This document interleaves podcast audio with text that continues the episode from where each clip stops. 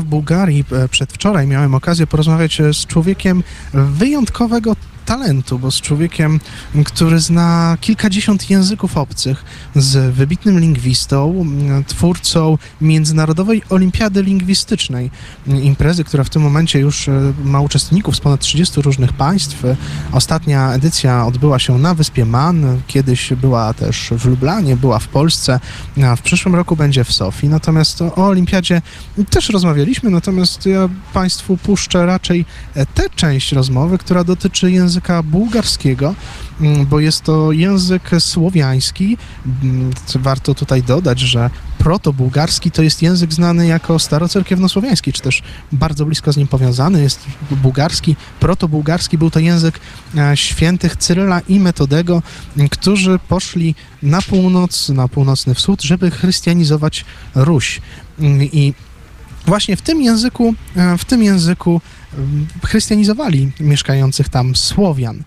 Więc e, profesor Iwan Derżański z Sofijskiego Uniwersytetu imienia świętego Klemensa Ochryckiego, a święty Klemens Ochrycki był uczniem Cyryla i Metodego i to właśnie on stworzył cyrylicę, nazwał ją na cześć swojego mistrza. Mm, Posłuchajmy teraz, jaki jest język bułgarski, co to w ogóle za język i jak ogólnie nauczyć się ponad 20 języków. Profesor Iwan Derżański. Język bułgarski jest od razu językiem słowiańskim i językiem bałkańskim. Powiedziałem, że język bułgarski jest e, naj, najstarszy i najmłodszy z języków słowiańskich. Najstarszy to może, tak pomyślałem, że jest e, jakaś e, linia, jaka idzie z języka prasłowiańskiego, starobułgarskiego do nowego bułgarskiego, współczesnego bułgarskiego i to znaczy, że język bułgarski jest takim dyrektnym następcą języka słowiańskiego, jak on był wtedy, kiedy wszyscy Słowianie byli jednym ludem, jednym narodem. Ale tak samo jest najmłodszym język słowiańskim, bo po pierwsze późno stał się językiem literaturnym, językiem ofi- oficyjnym. Po drugie, dlatego, że Bułgaria jest na, na Półwyspie Bałkańskiej, było tu wiele wpływów z różnych języków. Język bułgarski stał się odróżnym od, od, od, od innych języków słowiańskich. No właśnie, bo w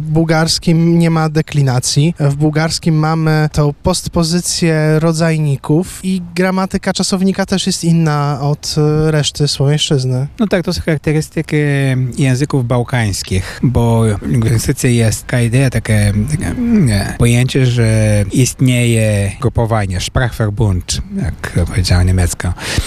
E, Języków bałkańskich to jest e, takie pojęcie geograficzne, nie genealogiczne, więc geograficzne. Języki z różnych grup indoeurope- indoeuropejskiej, języki na- nawet nie indoeuropejskie, które rozwijały się tu na tym miejscu i były kilkaset lat e, pod wpływem e, wzajemnym. I dlatego oni mają takie charakterystyki, jak, jakich nie ma w bliższych ich językach. Na, na przykład, bo bułgarski ma charakterystyki, jakich nie ma w innych językach słowiańskich, rumuński ma charakterystyki, jakich nie ma w innych językach romańskich i tak dalej. Skąd ten brak deklinacji? O braku deklinacji jest wiele teorii. Mnie podoba się na przykład teoria finlandzkiego lingwisty Jouko Lindstedt, że brak deklinacji jest e, skutkiem tego, że języki bałkańskie dużo wiele brali leksykę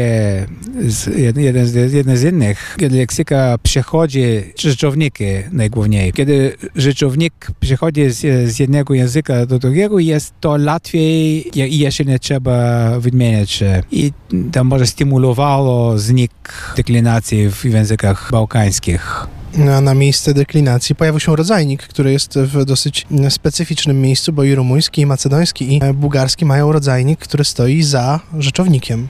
No tak można tak powiedzieć, że na miejsce, bo e, w strukturze formy e, słowa rodzajnik jest na tym samym miejscu. Chociaż e, teoretycznie i w praktyce w jakimś stopniu może być i rodzajnik, i deklinacja. I istnieją dialekty w Bułgarii Południowej, gdzie tak, tak jest. A skąd ten rodzajnik mógł przyjść? Bo w bułgarskim rzeczywiście to mówimy w znaczeniu politycznym, mówimy często o e, bałkańskim kotle czy bałkańskim tyglu, ale w znaczeniu językowym i kulturowym właściwie też ten tygiel jest obecny.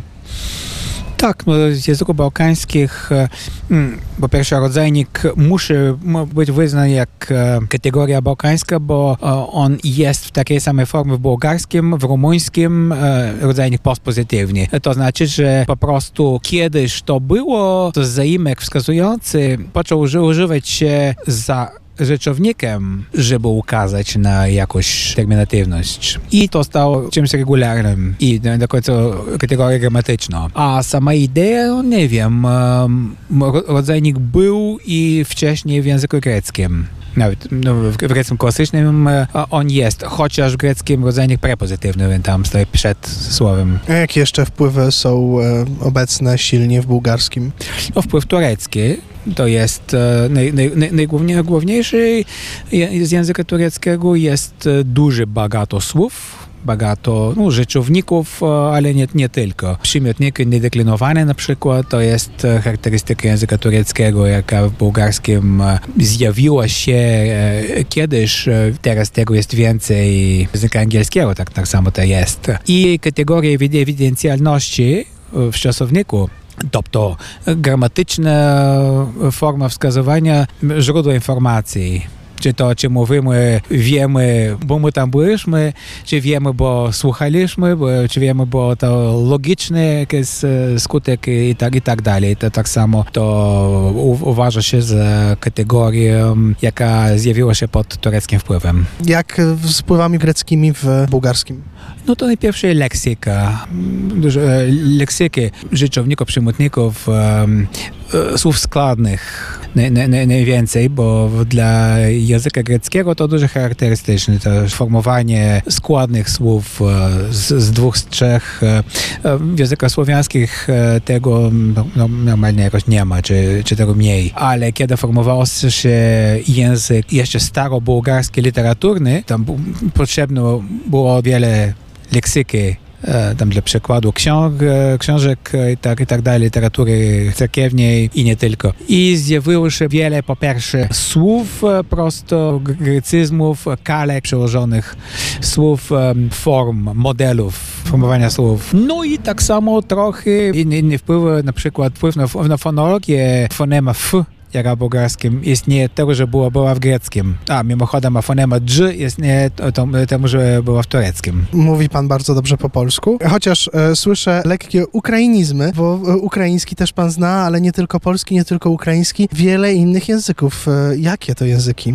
No, zaczniemy z tego, że rozumiem wszystkie języki słowiańskie, a mówię, czy mówiłem po bułgarsku, rosyjsku, ukraińsku, polsko, czesko, słowacko, serbsko, chorwacko i słoweńsko. No i jeszcze język angielski, niemiecki, tak czy inaczej holenderski, dużo trochę szwedzki, francuski, włoski, hiszpański, mniej czy więcej portugalski. Rumuński rozumiem. Nie dużo umiem mówić. Uczyłem się trochę łacinie, ale znam lepiej gramatykę niż leksyko. No, trochę hindi, dużo, dużo trochę persyjski. Grecki współczesny, nieklasyczny. E, trochę irlandzki. E, dobrze znam węgierski. Tak czy inaczej turecki. I tam trochę estoński, trochę japoński, duże trochę kitaj, chiński i trochę koreański, arabski, hebrajski, trochę znowu, tak czy inaczej. No, wszystko w różnych, w różnych stopniach to naprawdę imponująca e, liczba języków, imponujący umysł e, i pewnie imponujący czas. Jak można się nauczyć tylu języków? Hmm, no, jeśli języki są coś ciekawe, to ono uczy się samo, można, można powiedzieć. Po prostu ja zwracam uwagę na języki e, zawsze, w, we wszystkich formach. Tam jest jakiś język, ja chcę o tym wiedzieć więcej. A jaka część języka jest e, dla Pana najciekawsza? Ja osobiście bardzo lubię fonetykę. A, a co Pana najbardziej w językach interesuje? No fonetyka tak, tak samo ciekawa, ale więcej gramatyka. Mm, Powiedziałbym, mm, kiedyś może semantyką nazwałbym tak samo. Semantyka kategorii gramatycznych, e, semantyka słów. Proszę powiedzieć, jaką radę by pan dał ludziom, którzy chcą się uczyć języków obcych? Jak, jak, to, jak to zrobić? No po prostu ciekawić się, zwracać uwagę, jak powiedziałem, praktykować, czytać jak mniej więcej, jak można. Czytać e, najlepiej coś krótkie i ciekawe. Anegdoty to najlepszy żar tego. Rozwiązanie krzyżówek tak samo może być, być duże korzystne.